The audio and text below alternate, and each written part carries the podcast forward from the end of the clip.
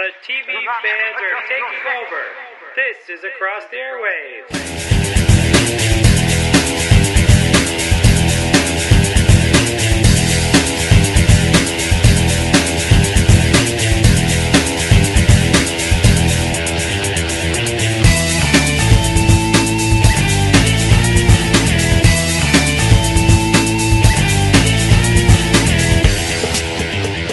Hi, everyone, and welcome to another episode of Across the Airwaves, the podcast dedicated to giving weekly TV show episode reviews along with news and opinions on the television industry. I'm Dan Schmidt, your host, and with me is the new token white guy in the group Blackapella that is replacing Shawn Spencer when he's hospitalized. My co host, Hey everybody, it's Nico and welcome to Across the Airwaves. On this week's episode, Dan and I review new episodes of Once Upon a Time, Castle, Psych, Fringe, and Supernatural, as well as give you our favorite comedic moments from Breaking In, Modern Family, and Community. And in case you haven't heard by visiting the Across the Airwaves website or listening to some of our recent podcast episodes, for those of you looking for reviews on Green Lantern and Young Justice, as well as the other content that makes up Cartoon Network's DC Nation, we have our reviews on all of that on its own separate podcast called ATA DC Nation. So if you want to hear about those shows, go and listen to that podcast. And for all of our other live action shows that we cover, stick here with us on the regular ATA show. So before we get into talking about the live action series that we cover, I'm going to pass things on to Nico with everyone's favorite section, News with Nico.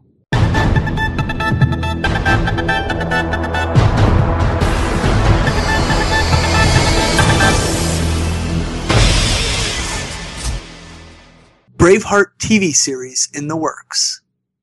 A scripted drama series called Wallace is in the works, based on the historic life of Scottish warrior legend William Wallace, famously portrayed by Mel Gibson in the film. Since we all know how the story ends, the series will revolve around Wallace's backstory, his years spent attempting to unify Scotland, his loves and losses, as well as his legendary battles. While this actually sounds like it could be an interesting story, my initial reaction to reading that headline was, Really? This is sort of ridiculous. Not only has it been 17 years since the, the movie came out, yeah, I couldn't believe it either when I when I figured it out. But this is blatantly playing off the success of things like Game of Thrones and Spartacus.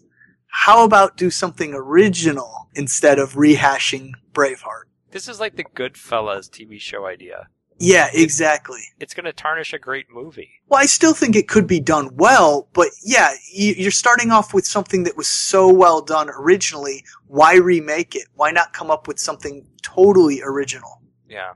Teenage Mutant Ninja Turtles are aliens? With the Christmas Day 2013 release of Teenage Mutant Ninja Turtles live action reboot film still quite a bit off in the horizon, Michael Bay revealed that for the first time their origin will be significantly altered, eliminating all traces of their transformation by radioactive mutagen and other similar concepts.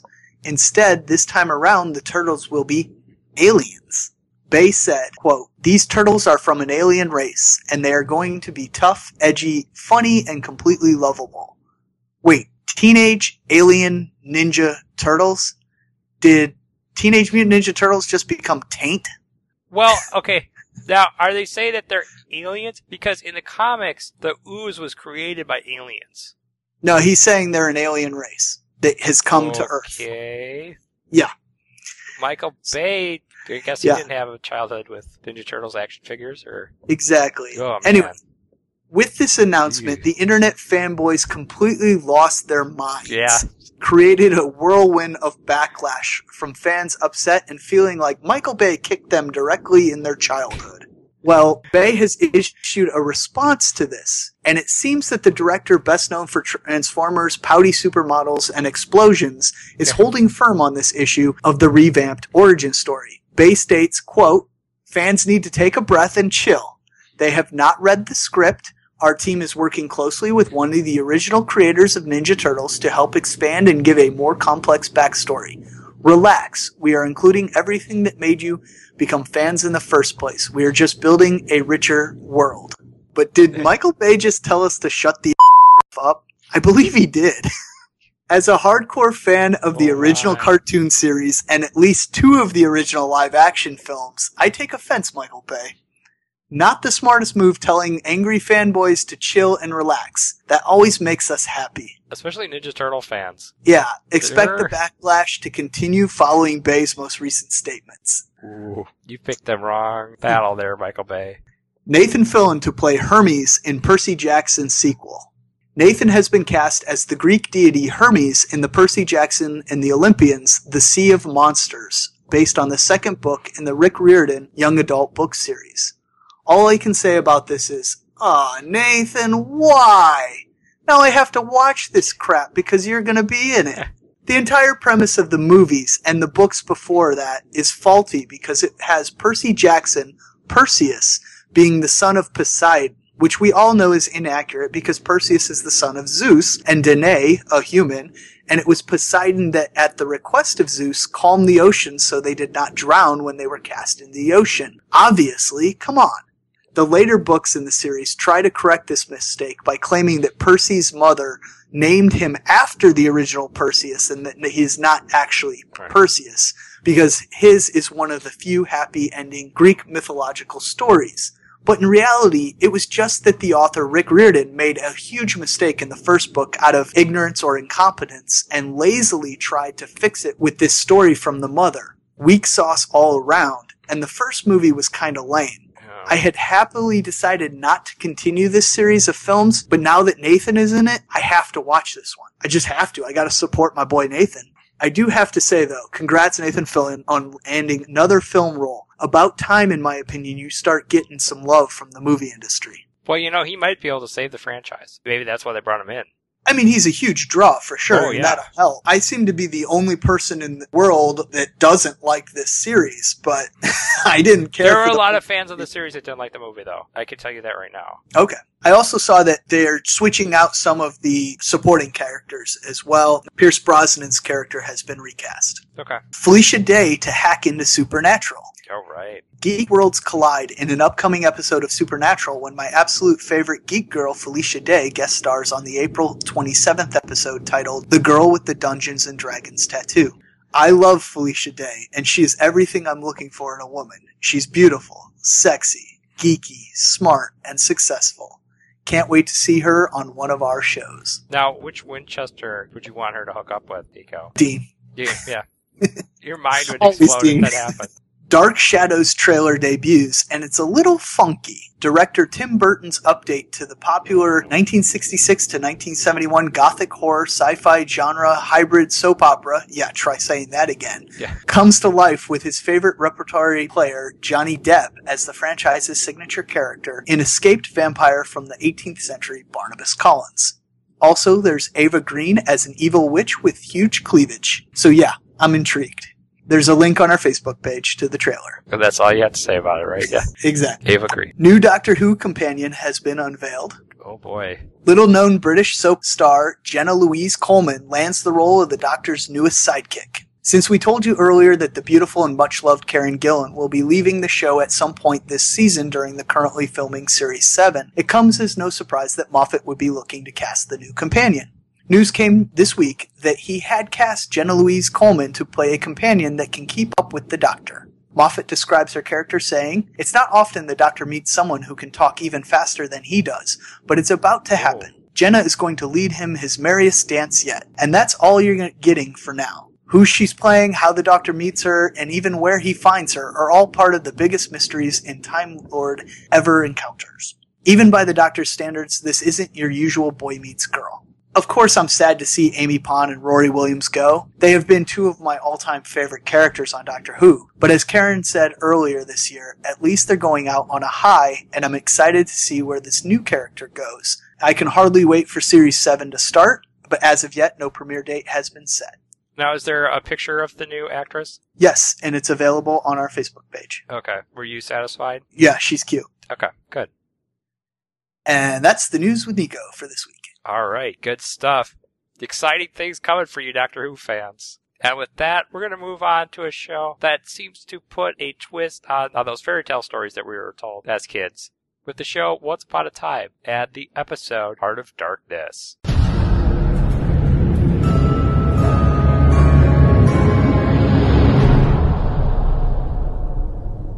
While Mary Margaret is arrested for the murder of Catherine in the fairy tale world, James tries to stop Snow from killing evil Queen Regina.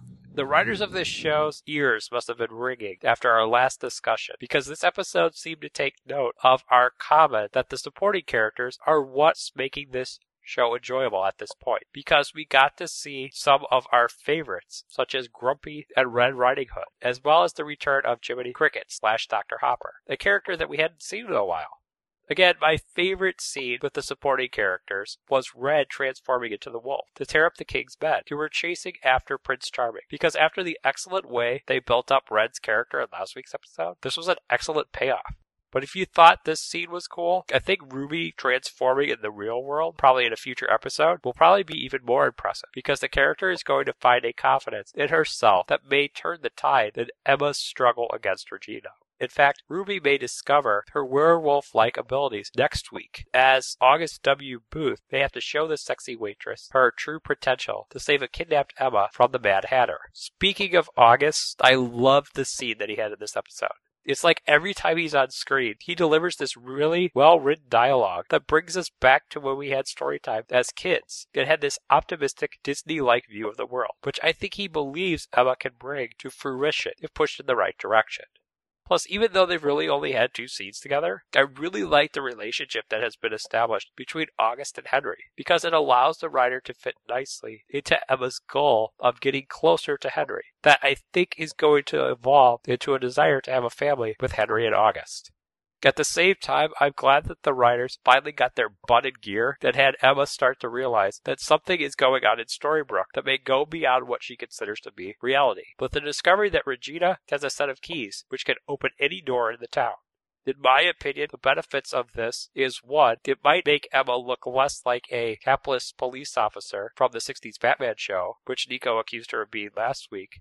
And two, I think it's going to kick off the romance between August and Emma that's going to make the show light off with audiences like fireworks on the 4th of July, or in this case at Disney World.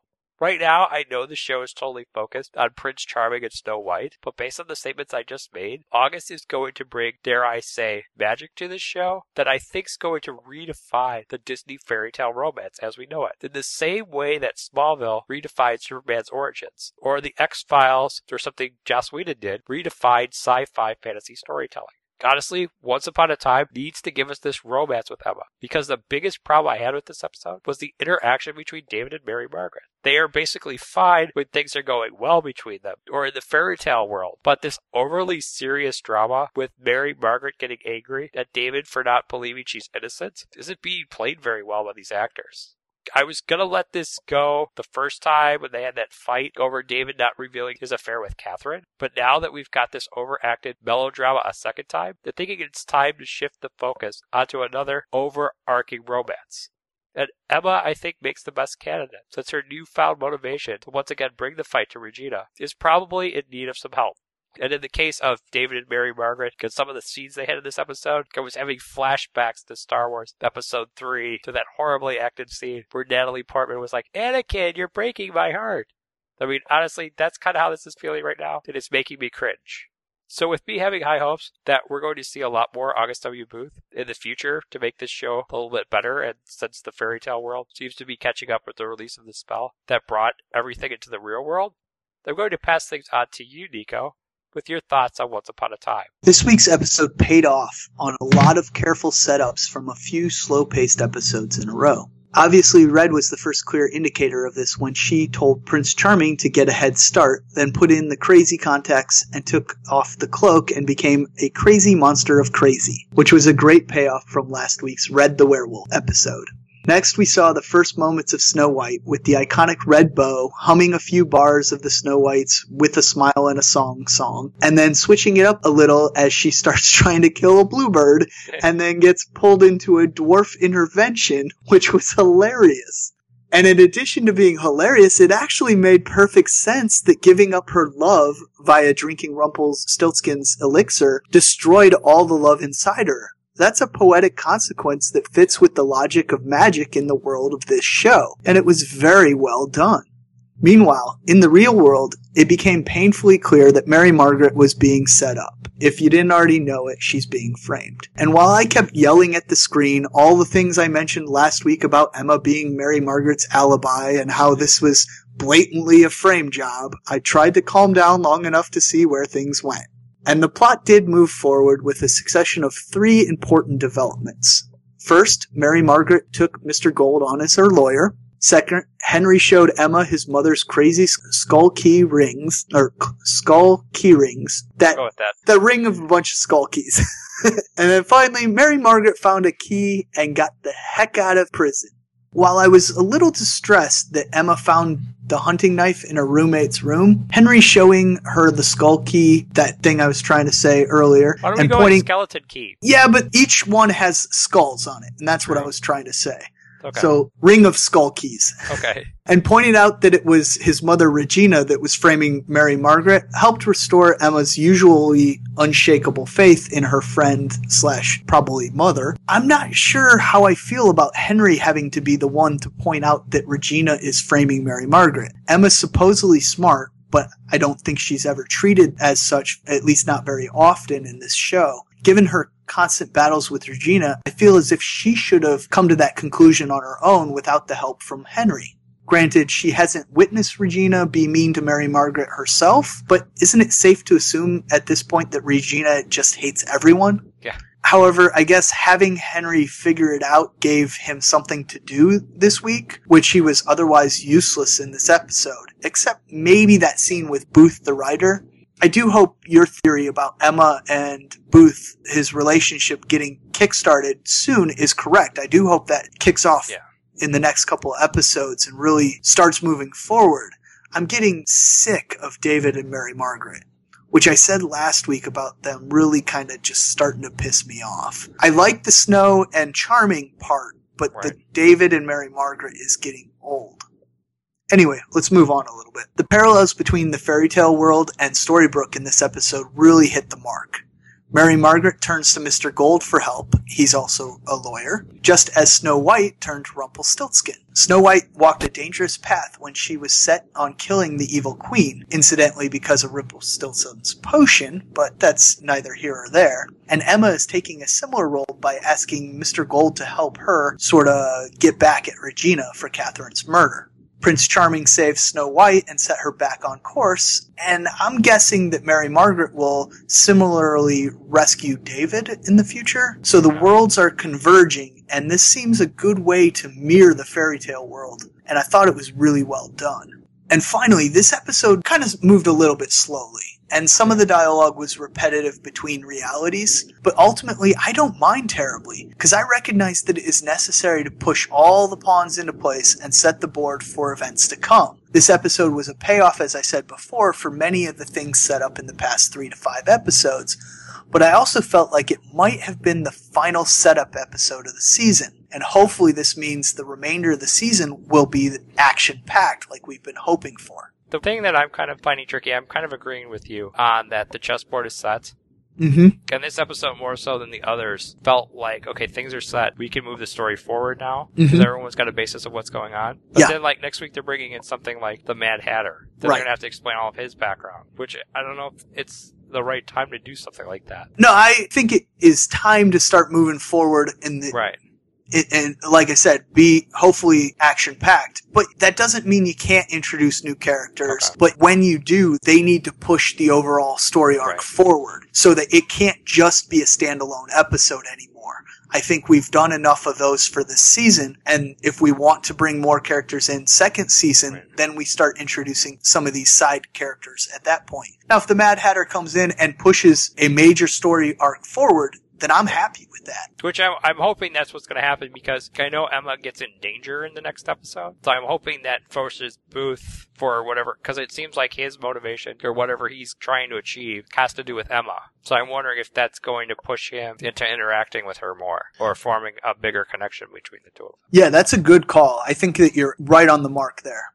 Because again, that's where it needs to go. I mean, as you and I both said, the Snow White romance needs to get moving. Yeah. Or, or I mean, not Snow White, but the David and Mary Margaret. Like, we almost need to be done with that. Do you know what I mean? Almost we need to transfer things to what's going on with August and Emma, paralleling what happened with Snow White and Prince Charming. Yes. You know, they quickly need to become the couple that works very soon, or it's just going to get annoying. So let's hope we go there. And with that, I'm pretty much ready to move on if you are. I'm ready. Okay, good deal. So let's move on to an episode of Castle that started out kind of mundane, but turned out in the end having a pretty solid mystery and kept my interest. Again, I think the bigger episode is to come next week, but this was a nice comeback for Castle. So let's talk about the Castle episode, Dance with Death. When a reality dance competitor is found dead in her dressing room, Castle and Beckett find that the scandalous secret she was keeping may have led to her death. This week's Castle had me really excited when it first started, because I was glad the show was back after a short hiatus. Then around the midway point, I began to get kind of bored, as this episode seemed like it was going through the motions in this straightforward procedure that seemed to use the gimmick of dancing with the stars as a backdrop. However, by now I should know better than to underestimate these writers because as soon as I began to lose interest in the story, it sucked me right back in, as it was revealed this week's murder victim was someone who stole the identity of a rich hairdress who was killed in a train crash.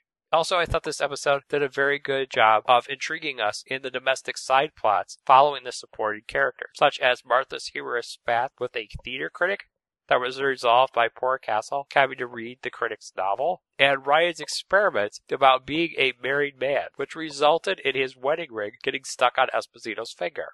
Along with these shenanigans, we also got some classic one liners from Castle, revealing fun bits of information from his younger, wild years, including a gas card scam that he still doesn't want his mother to know about. At the same time, the use of Alexis was good in this episode, because we got to see her in the setting at home and in the medical examiner lab, where she gave Castle and Beckett a major key in solving this week's mystery through actual police work and evidence, instead of the usual epiphany that comes out of a conversation she has with Castle during the third act of the episode. Then again, with all this great stuff surrounding the supporting character, the romance and flirtation between Castle and Beckett seemed somewhat nil, minus Beckett revealing that she wanted to be a lawyer before her mother was killed. But that's okay, because next week's episode is going to be all about the romantic tension between the police detective and the mystery writer, as Beckett, during an intense interrogation section, reveals she remembers everything after getting shot by the sniper, including Castle's I love you. So with the shipper and me very excited for next week's episode, but bracing myself for a good old monkey wrench to be thrown at Castle and Beckett, I'm going to pass things on to you, Nico, about an episode of Castle that I can best describe as the calm before the storm, or should we say bomb. I really enjoyed this episode. I thought the mystery was excellent, with the major twists and turns and constantly pulling the rug out from under our feet at every turn. Although always enjoyable, sometimes the arcs of the cases on this great show are pretty outlandish. This episode was not completely unbelievable, though. Although finding someone who looks pretty similar to you and then paying them to have surgery to look more like you is a little ridiculous. Yeah. However, the fun surprises kept the mystery moving and ended up working well. I was surprised that it was the imposter not having a shared memory that outed the doppelganger. I'd hope that my friends and family would be able to tell me from an imposter. It's not as if they were all suffering from the opposite of Capgras syndrome, where you think your family and friends have been replaced by imposters. Why did it take so long to figure out that she was not Odette? Plastic surgery is not that good. Anyway, what made this episode is the banter between Beckett and Castle, Martha's silliness, and a reasonably good bit between Ryan, played by Seamus Dever, and Esposito, Jon Huertas, in which all the women they talk to are hitting on Espo and ignoring the newly married Ryan. Esposito says it's Ryan's wedding ring, or actually later he changes it and says that Ryan is too obviously happily married. Something it appears Ryan will have to deal with, although I think, hey, that's a good thing.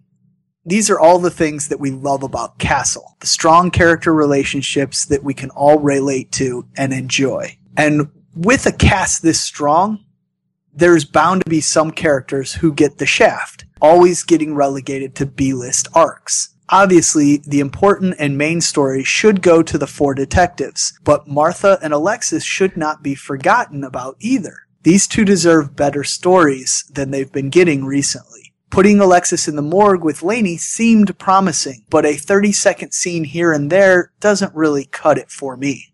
I say next week on that one.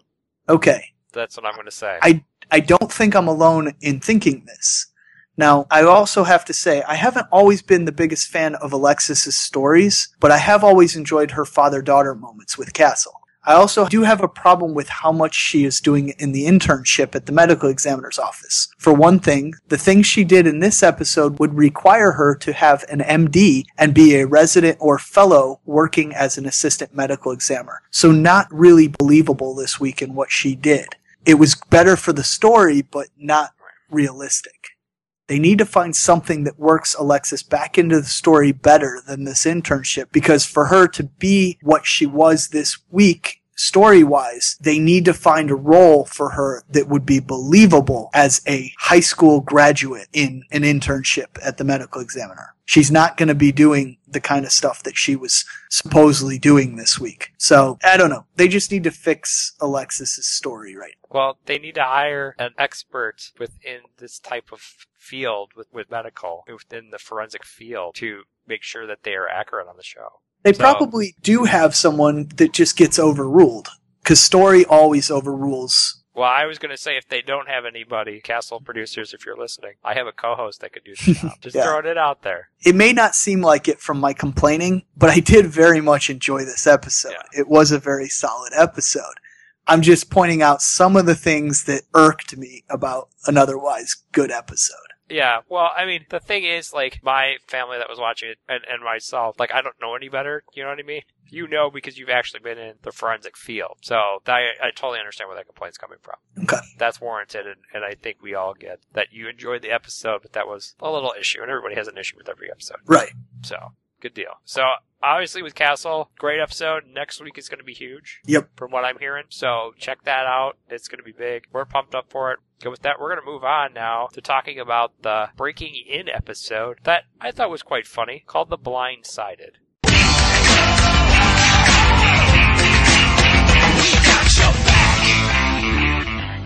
Veronica brings a young teen in when the team tries to locate a computer hacker. My favorite comedic moment from this week's Breaking In would have to be Cash's ideas on how Cam could make a grand romantic gesture towards Melanie, including projecting her face on the moon like the bat signal and presenting her with Metal Knee, a big metallic statue of Melanie that looked like almost she could transform into a T1000. That's kind of what it reminded me of. And with Cash being such a big sci-fi fan, that makes sense. I also was amused by the scene where Oz brought Cam into his man cave to blast interrogation lights in his face while giving love advice. Because we really haven't had a moment like this between, shall I say, master and apprentice since the first season. And it was nice to know that Oz still has this mentor role in Cam's life, whether he wants it or not. So with that, I'm going to pass things on to you, Nico, with your favorite comedic moment from Breaking In.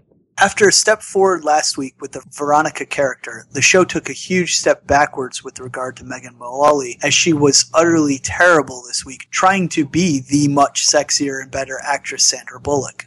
That being said, ultimately, this was a much better op- episode than the first one, and probably, I'd say, the best episode so far. The Cam and Melanie ending, or at least ending for now, was more romantic and touching than I might have expected for this sitcom but was really well done. It also opens the door for the Cam and Molly romance that we saw two episodes ago. But the Oz Batcave slash Man Cave scene was the best scene of the episode because it did feel much more like the first season. Though that scene at the end when they were melting the Terminator, I mean, Metal Knee, was pretty awesome too. So it was a good episode. I just didn't like Megan Mullally. She's better when she's not acting like the boss. Yes. And this one, she really wasn't acting like the boss. This was more Oz acting like the boss. Yeah, I just don't like her when she's off the wall either. Yeah. and her trying to be funny, hip to the black community. Those scenes were just oh, it made my skin crawl. I know it's supposed to, but it it it did it the wrong way. I think they're experimenting with the character, and I think hopefully that they'll realize toning her down works better. Yes, Because in the scenes where they've toned her down, it works pretty well. Uh, yeah, I agree. You know, let let Christian Slater and those guys roll with the punches and the fun, and just kind of have her around. You know, Agree. I just think that I just think it'll just work better because they have such good chemistry. Not worth trying to mess with something new. So let's move on to a show that, when it comes to comedic writing, has pretty much mastered things. And I don't think there's really anything they need to develop when it comes to the comedy, because this season, every episode's cracked me up. So let's talk about the Psych episode. Let's Doo-Wop it again. Thank you out in the end. After someone tries to murder the founder of a youth charity, two of Gus's former Blackapella members decide to help him and Shawn with the investigation. When it comes to this week's episode of Psych, if you say the word iPad, I'm going to smile because a hospitalized Shawn joining in on the mystery through the magic of FaceTime and an actual iPad that Gus carried around with him with this cool little handle on it was comedic gold. Now, I don't know if the writers with this route with the iPad, because James Roday did actually have his appendix removed, that the doctor told him to take it easy while filming, or if they were just making time for all of the guest stars. But all the gags from iPad Shawn being braver than the regular Shawn to Shawn dodging bullets when he was nowhere near all the action had myself and the audience that I was watching this episode cracking up laughing. Heck, even Woody joined in on the joke because he put the iPad underneath the blanket on the examination table to gross out Shawn with the sight of a charred broil gangbanger. However, the credit for all the comedy of this episode can't just go to Shawn on the iPad, because Lassie also delivered his fair share of great laughs when he visited Marlowe at the woman's prison to get some information on this week's case. As I've said before on this show, the writers of Psych have publicly announced that Lassie is one of their favorite characters to write for, and it shows in every single one of his appearances. But when Carlton begins flirting around with Marlowe like he did in this episode, his dialogue is taken to a whole new comedic level. And I certainly can't get enough of it, especially when it involved Marlowe having to punch Lassiter in the face to get information on the gangbanger. And see the sheer awkwardness of Kristy Swanson's hair in dreadlocks. I also thought it was funny how Lassie kept referring to the members of Blackapella as various African American musicians, such as Barry White, or the musical group that we've always wanted to appear on Chuck, Earth, Wind, and Fire. Speaking of Blackapella, or Quarter Black, depending on your preference, we did get the original group as a well delivered Iron Man 2 Don Cheadle joke revealed Kenan Thompson had been replaced by Mekhi Phifer due to a scheduling issue which was fine to me because Mekhi Phifer is a better actor.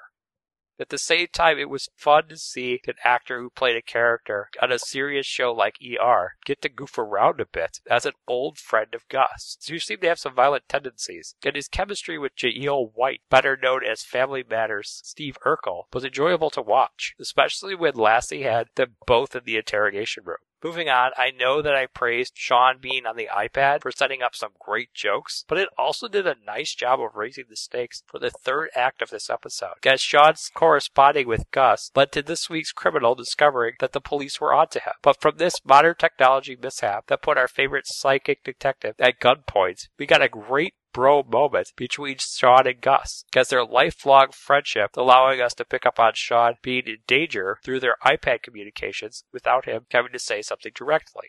Although Shawn was the one who ended up punching out the bad guy in the end, as Shawn wasn't connected to the morphine drip that the villain set to kill him, because Shawn's dad only paid for 24 hours of medication. In a move that just screamed classic Henry Spencer. So with Psych putting another episode in the win column for their 13th consecutive week in a row, I'm going to pass things on to you, Nico, with your thoughts on this episode.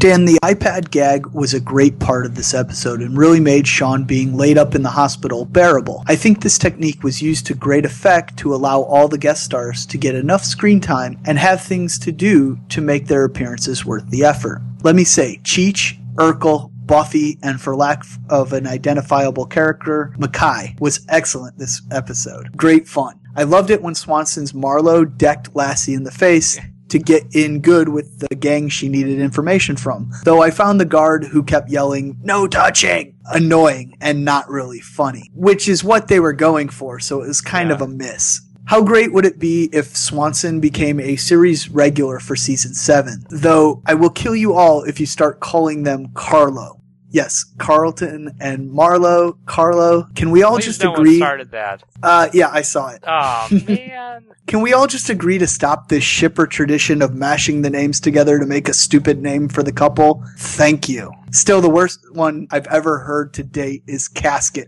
for Castle and Beckett, but we don't have to get into that right now. The songs from this episode were amazing. Also, they were an understated high point of the hour. The opening sequence featured the real voices of James Roday, Dulé Hill, Jaleel and Mekhi, and it was actually pretty good. They were actually pretty good. And I loved the opening theme song done a cappella this week. That was cool too. The same goes for the much missed musical Psych Out. That was good at the end. Yes. They really should do these more often as opposed to the bloopers, though I really can't complain about the bloopers. Yes. Both are more than welcome. Remember, I was disappointed last week not having a Dulé Hill and Wayne Brady duet. I'm glad they did not disappoint this week with plenty of singing both in the psych out and in the episode. Because you can't bring all those people together and not have some singing. Come on. Right. Right. Exactly. Great Especially the way they episode. played uh, quarter black. Oh, yeah.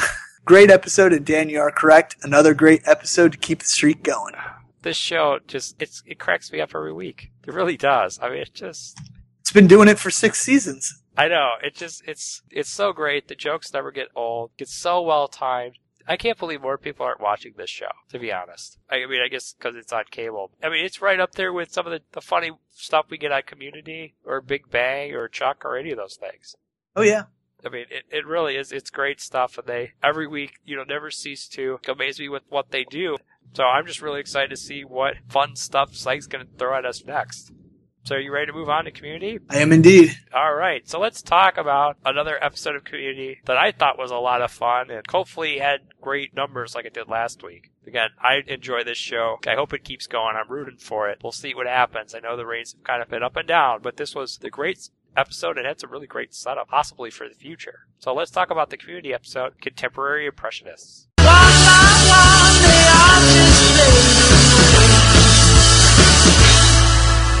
Jeff becomes even more narcissistic than usual, while Abed develops an obsession for celebrity impersonators. My community chuckle for this week is everything that had to do with celebrity impersonators.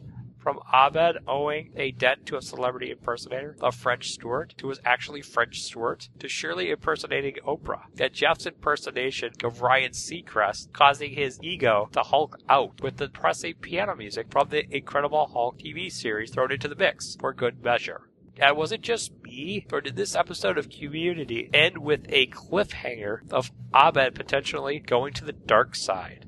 So with that, I'm going to pass things on to you, Nico, with your community chuckle. Yeah, my community chuckle has to be Jeff's swagger having a new swagger. This extreme version of Jeff was fun to watch, but it was more fun to watch others react to him. Dean Pelton's falling on the floor and having a near seizure when he saw Jeff's aviators was great. Joel McHale's commitment to the Hulk bit was what made the whole ego arc work and made the episode a huge success. And for once, Community did something we don't expect from it. No, not an off the wall comedy gag or parody. We expect that. We got a lot of character development from Yeah. Britta with her genuine care for Jeff and not just trying to be right. And the most development from Troy, who had to act grown up. Contemporary Impressionists was a funny episode that would have succeeded with the celebrity impressions alone. But throw in this personal growth and changing character relationships, you get an episode far better than the sum of its parts and just a great episode. Now you said you hope the ratings went up. Unfortunately, they went down, but they still carried the night for NBC and had the best ratings of the night Very for the network. So it is, it did, still did better than any other show could have on the, the number four network at that slot. So not great. It dropped six tenths of a percent rating and dropped about a million viewers. So it sounds terrible, but if you look at it in the great grand scheme of things, it is actually a, still a win for community because it was better than anything else on that night on NBC. Unfortunately, there's going to be the Juggernaut on Thursday nights is coming back this week. So if they can maintain somewhat of these numbers with Big Bang coming back, then we might be safe with the show, oh, at least for the time being. Yeah. Again, that might be a big factor with community's success somewhat right now because that Big Bang's not going on. So if they can hold their own somewhat, they'll be okay. True. Yeah, let's hope so. Because I want to see how that character development plays out. You, you are right. That's really what made this a great episode. So we'll see what happens. So with that, I think it's time to move on to an episode of the show that also seemed to have some big character development and actually settled a big debate that we've had this entire season here on ATA. So let's talk about the Fringe episode, a short story about love.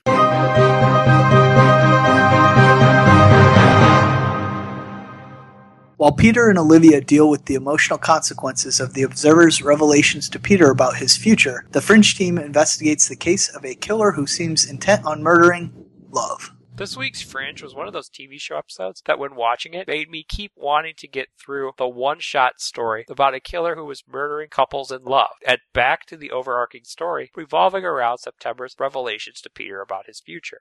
And with me saying that, don't think that this episode's individual storyline was crappy or poorly written, because as always with Fringe, this week's villain was really well developed, and his motivation to murder Love was played off as quite creepy, especially in the scene where he was walking around the park offering to take pictures of unsuspecting couples. It was very one hour photo like, if you've seen that movie, and quite creepy. However, based on how the last episode set us on hiatus, with us finally getting answers about the observers, only for Peter to turn down Olivia's romantic advances, I could just not sit through what was a pretty decent serial killer story, because it felt like what I've been doing over the past few weeks, which is desperately waiting for new episodes of Fringe to see what was going to happen next with the characters that I love. Plus, it didn't help that this episode started out with Dr. Bishop sharing two emotionally charged scenes with Olivia and Peter individually which seem to give a big hint Walter's memories from seasons 1 through 3 are also coming back to him, as well as what's going on with Olivia. Also, adding to my impatience was us getting more revelations about the observers, like Peter going to September's apartment. Because whenever Fringe goes this route, it starts sending me down this endless rabbit hole where I become addicted to finding answers about the destiny for this show's universes.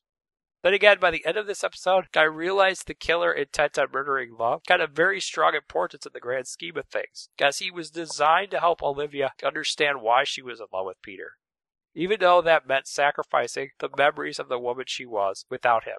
I mean, this whole season, we've seen why Peter wanted this season for Olivia to be his Olivia, but we haven't really seen why Olivia wants Peter to be the man she falls in love with. And I thought having Olivia contend with this week's serial killer did a good job of giving us that explanation, even though his story made me impatient at the beginning. At the same time, if it wasn't for the killer forcing Olivia to reveal her perspective on being in love with Peter, I don't think that the ending of this episode would have been as effective or satisfying. And what was that ending, do you ask? Well, it turns out that Peter's visit to September's apartment results in him bringing September back into our universe after the other observers locked him out. Got a return for his help, he reveals to Peter that there is no reality for him to go back to because he is still in the reality from Fringe seasons 1 through 3. And this course of action leads to the great final scene of this episode where Peter and Olivia get back together. Yay! So if you were one of the Fringe fans that were in the camp of Peter still being in the same reality, kudos to you on being correct. And if you were in the camp that Peter kind of reality to get back to, nice job on coming up with a crackpot theory that really could have worked on this show. Although, regardless of where you stood with this whole reality business, I think we can all be satisfied with the explanation of how Peter returned to existence, being love. On that note, I could go through and explain in tandem how each of the characters on this show have shown a love for Peter in one way or another. But I'm going to be kind of cliche by saying that love just can't be explained. In other words, for now, let's just be happy that Olivia and Peter are back together. Can worry about things like David Robert Jones or the possibility of this show being canceled at the end of the season later. As I pass things on to you, Nico, with your thoughts on this romantic episode of Fringe. Dan, I too was more interested in getting back to the overall story arc this week rather than focus on the story of the week and the one off villain of this week's episode. This was probably because I saw an interview with Joshua Jackson this last week that said that a major question would be answered this week and that would progress the overall story arc forward. And that major answer was that essentially my original theory about it being the original timeline with all the changes being due to Peter being erased from history was the actual thing. And not my mom's theory, which I later adopted and then abandoned, that we were seeing a third and fourth reality. So we finally figured out at the end of this episode that we originally were correct and then we're incorrect and then again correct. And yes, it is what we thought it was, although we had all our bases covered.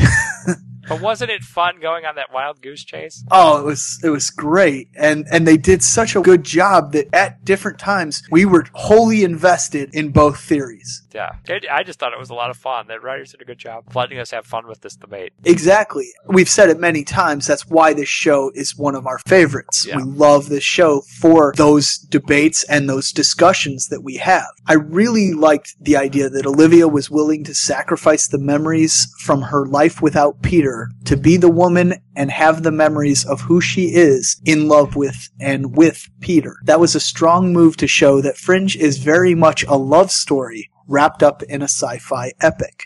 If there is a weakness in this episode, it was definitely the mystery of this week. It was far from the strongest material the series has ever created. The series creates a lot of good stuff, and this episode would have probably been better if the side story were cut out and more attention was just paid to the other storylines, like the stories that follow our main cast and carried this episode basically to the best parts this week.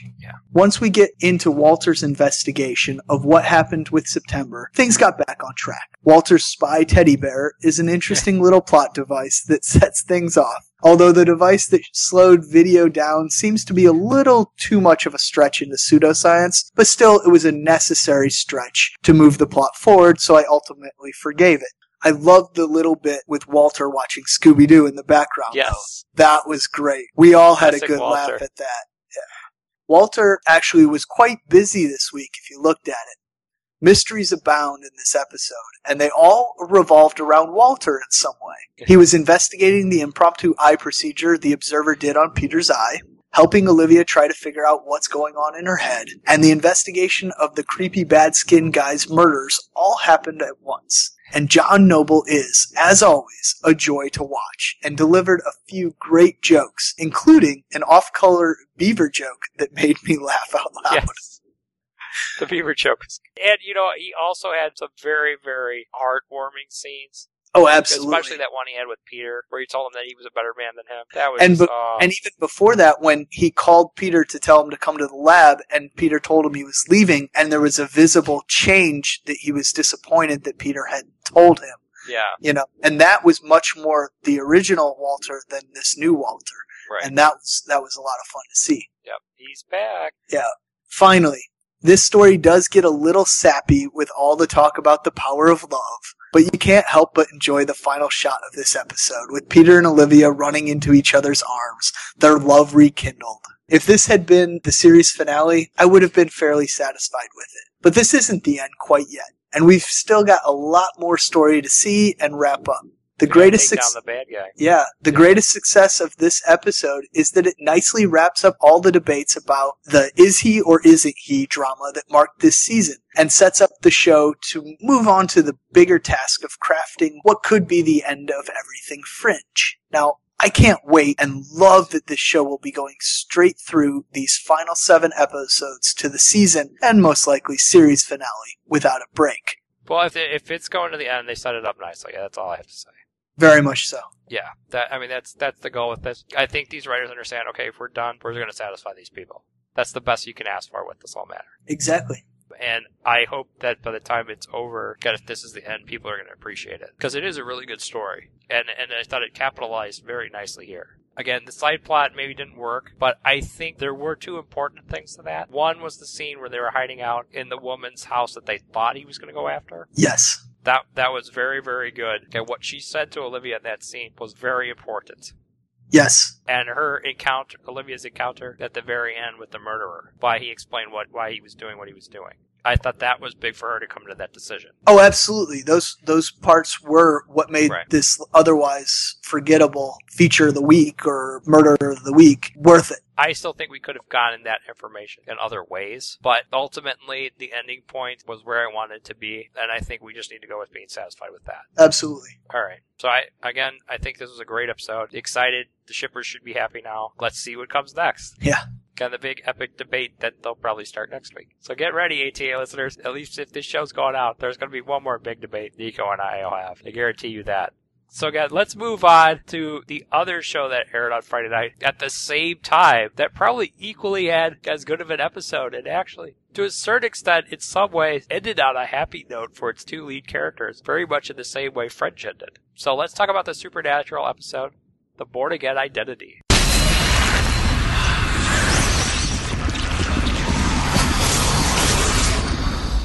When Lucifer pays Sam another visit, he drives him to the brink, forcing Sam to enter a mental hospital. Fearing for his brother's life, Dean takes matters into his own hands, calling upon every hunter he knows.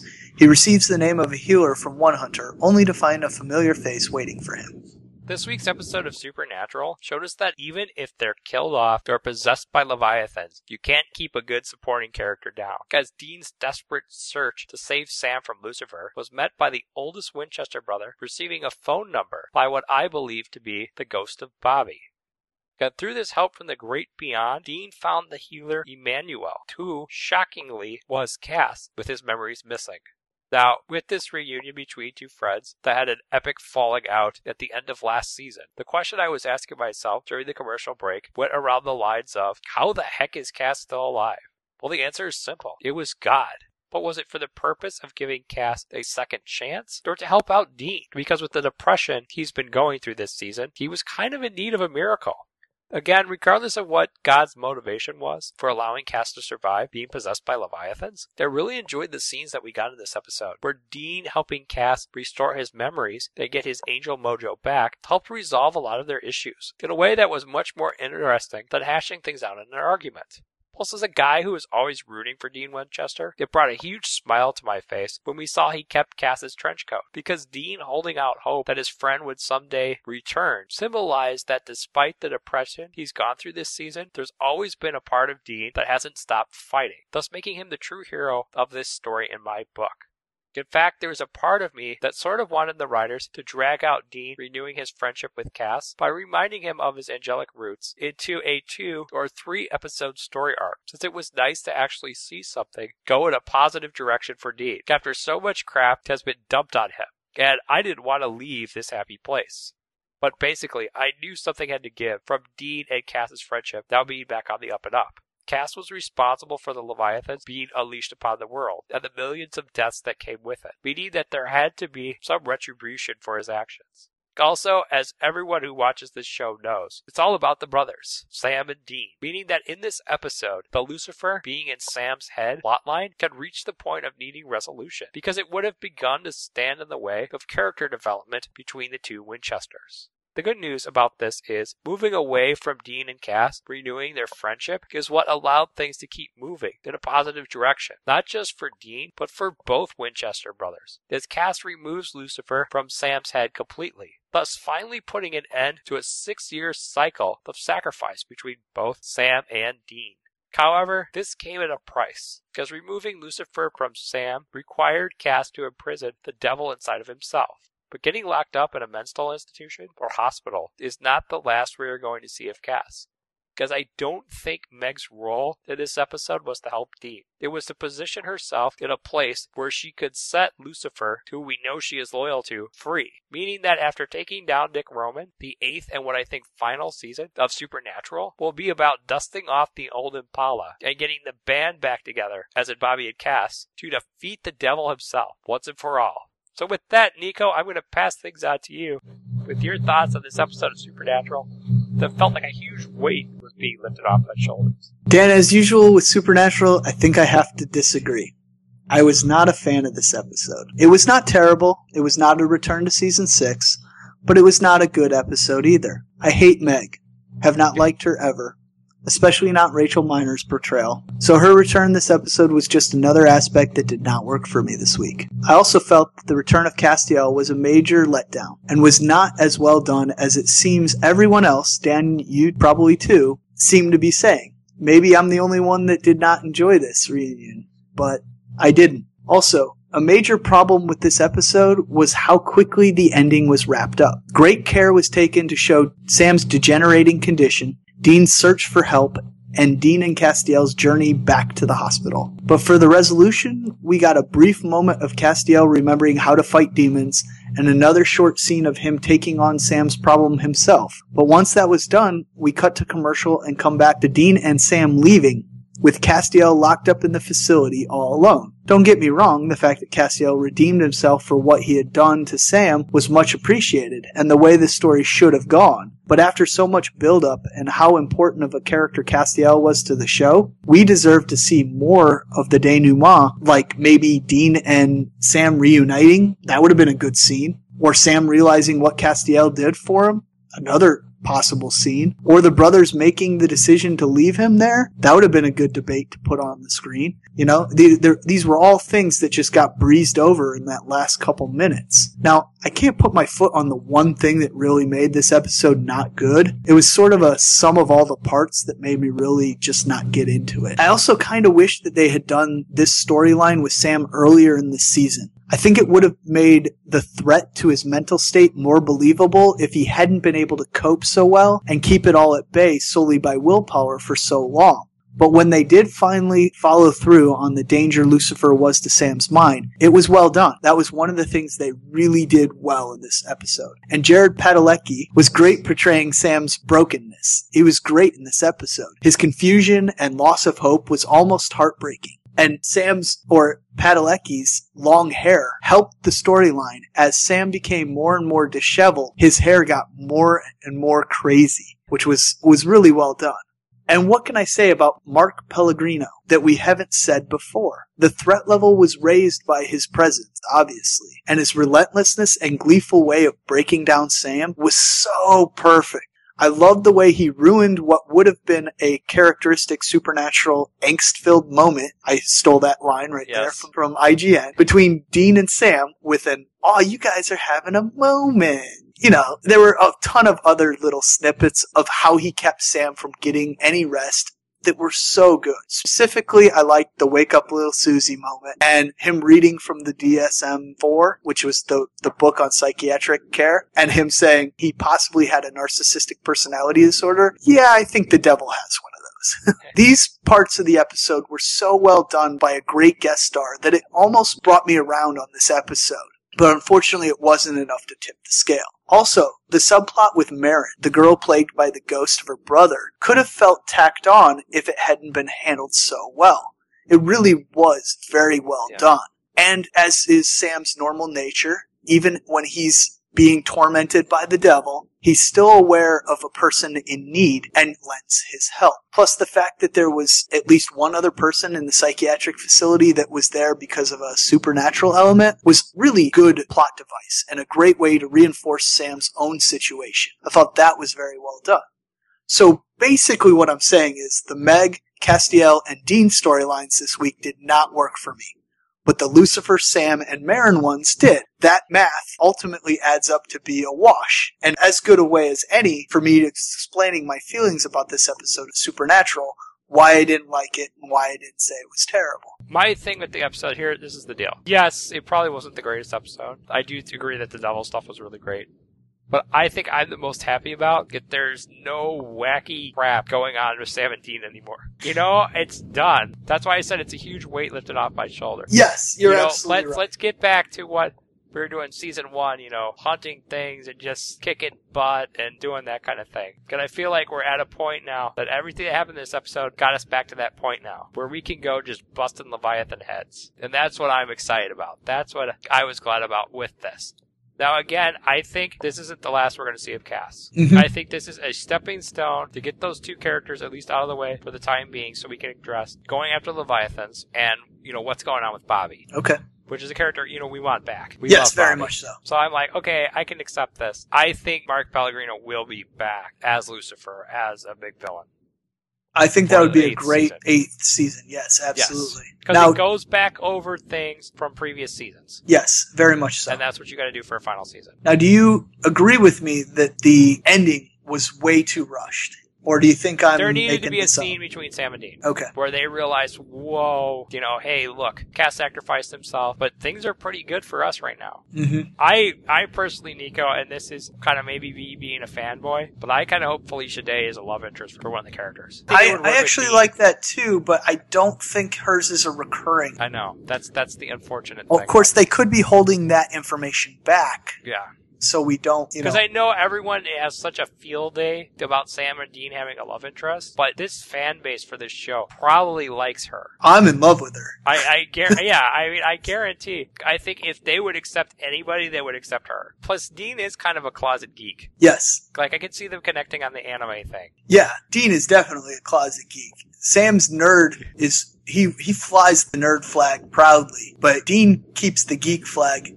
in the back pocket. And and I think it would be fun to have him have a love interest that might make him reveal a little bit more of that geek side of him. I agree. Yeah, I just think it would be fun. So that's where I'm at. Um, kill Meg off, please. Yeah. I once they changed actresses, I was like, forget this. I don't like the actress they, they have as her now. Yeah. I thought the first one worked. I agree. Okay, that's my personal preference. I I like the first actress that they had as Ruby better too. Oh yeah, definitely. No offense, I know it's Jared Padalecki's wife, but the first Ruby, and again, I think for me it was just that was the first person to play her, so I was Right. most attached to that character. Plus, I think she would have played the going evil part really well. And again, that wasn't the writer's fault; that was a writer's strike issue. I know they just couldn't afford to keep her on the show. So Yep. I don't blame them. And with that, I'm going to end this section of Supernatural, congratulating Jared Padalecki on the birth of his first child. That's pretty awesome. That happened this week. So with that, are you ready to move on to the closing, Nico? Indeed. All right, let's move on to the closing. And Nico, can you take it away with what we've got going on on next week's episode? It's kind of, I think the title should be called Overload. Yeah. we have all going on. On next week's episode, we have a jam-packed schedule set to review new episodes of Once Upon a Time, Castle, Psych, Person of Interest, Fringe, and Supernatural, as well as our favorite comedic moments from Breaking In, Modern Family, The Big Bang Theory, and Community. That is almost every single show we've ever covered. That's the full load, so we're going to have a full load next week. And also, if you're looking for our reviews on Green Lantern and the, the animated series or Young Justice, be sure to check out our new podcast,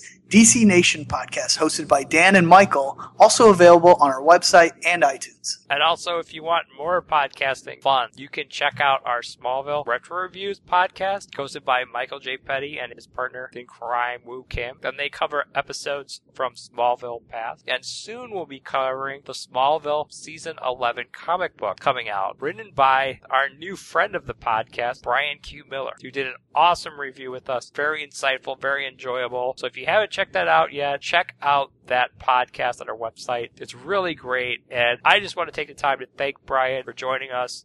We really appreciate him coming in with us. We kind of contacted him as a shot in the dark, got back to us, was really nice, gave us some great advice on what Michael and I are trying to do with our own careers. It was just a great experience. So we want to thank Brian for that. Yeah, we want to thank all of you listeners for the support that you've given to this episode. Again, I just want to thank everyone who jumped on that, that was a part of it, and I want to thank Craig Bird at KryptonSite for advertising what we had going on on Twitter. Thanks to his posting and talking about what we were doing on his website, KSiteTV. That got us a lot of hits. So, Craig, if you're listening, thank you for doing that. We really appreciate it. And again, thank you, Brian, and all of you listeners for giving us so much support. Also, if you'd like, you can listen to our Road to the Avengers podcast mini-series, where Michael and I are going to be providing you with audio commentary while we watch and order all of the films connected to the highly anticipated Avengers movie coming out on May 4th. The next commentary we have to release is from Iron Man 2. Also, if you'd like, you can visit our website to contact us with your crackpot theories about any of the shows or cartoons that we cover. So you can contact us by visiting our website at www.acrosstheairwaves.com. There you can email us at acrosstheairwaves at gmail.com. You can also check out our Facebook page. You can click the like button on our website to access all of Nico's news that he posts during the week. And also you can communicate with us by connecting to our Twitter, which is Across Airwaves. There's no the in there, just Across Airwaves. You can also do the same by accessing our Google Plus page. The link's on our website. Also, if you'd like, since we have a much larger network of listeners now, please feel free to leave us a voicemail with any of your crackpot theories about the shows we cover. And what number can people call to do that, Nico? 773 809 3363. Also, if you would like, you can access our YouTube channel, which features all sorts of previews and promos for what's going on across the airwaves, as well as movie trailers and previews for upcoming movies and favorite episodes of our TV show. That also featured on our YouTube channel are video podcasts of Nico's own show called News with Nico, featuring all sorts of video clips and news and blue screen effects to talk about all the news and stuff Nico finds out during the week. So check out that show. It's really well done, and he just released a new episode today. Also, you can download our Android app. You can access that by clicking the link on the right hand side of our page. And with that, you can contact us and listen to Across the Airwaves episodes all through your cellular phone. So once again, for Smallville Retro Reviews hosts, Michael J. Petty and Wu Kim, I'm Dan Schmidt. And I'm Nico Reifsteck. And until next week, we'll catch you on the airways. Have a great week, everybody, and enjoy all the new TV that's coming out. All you need is love. All you need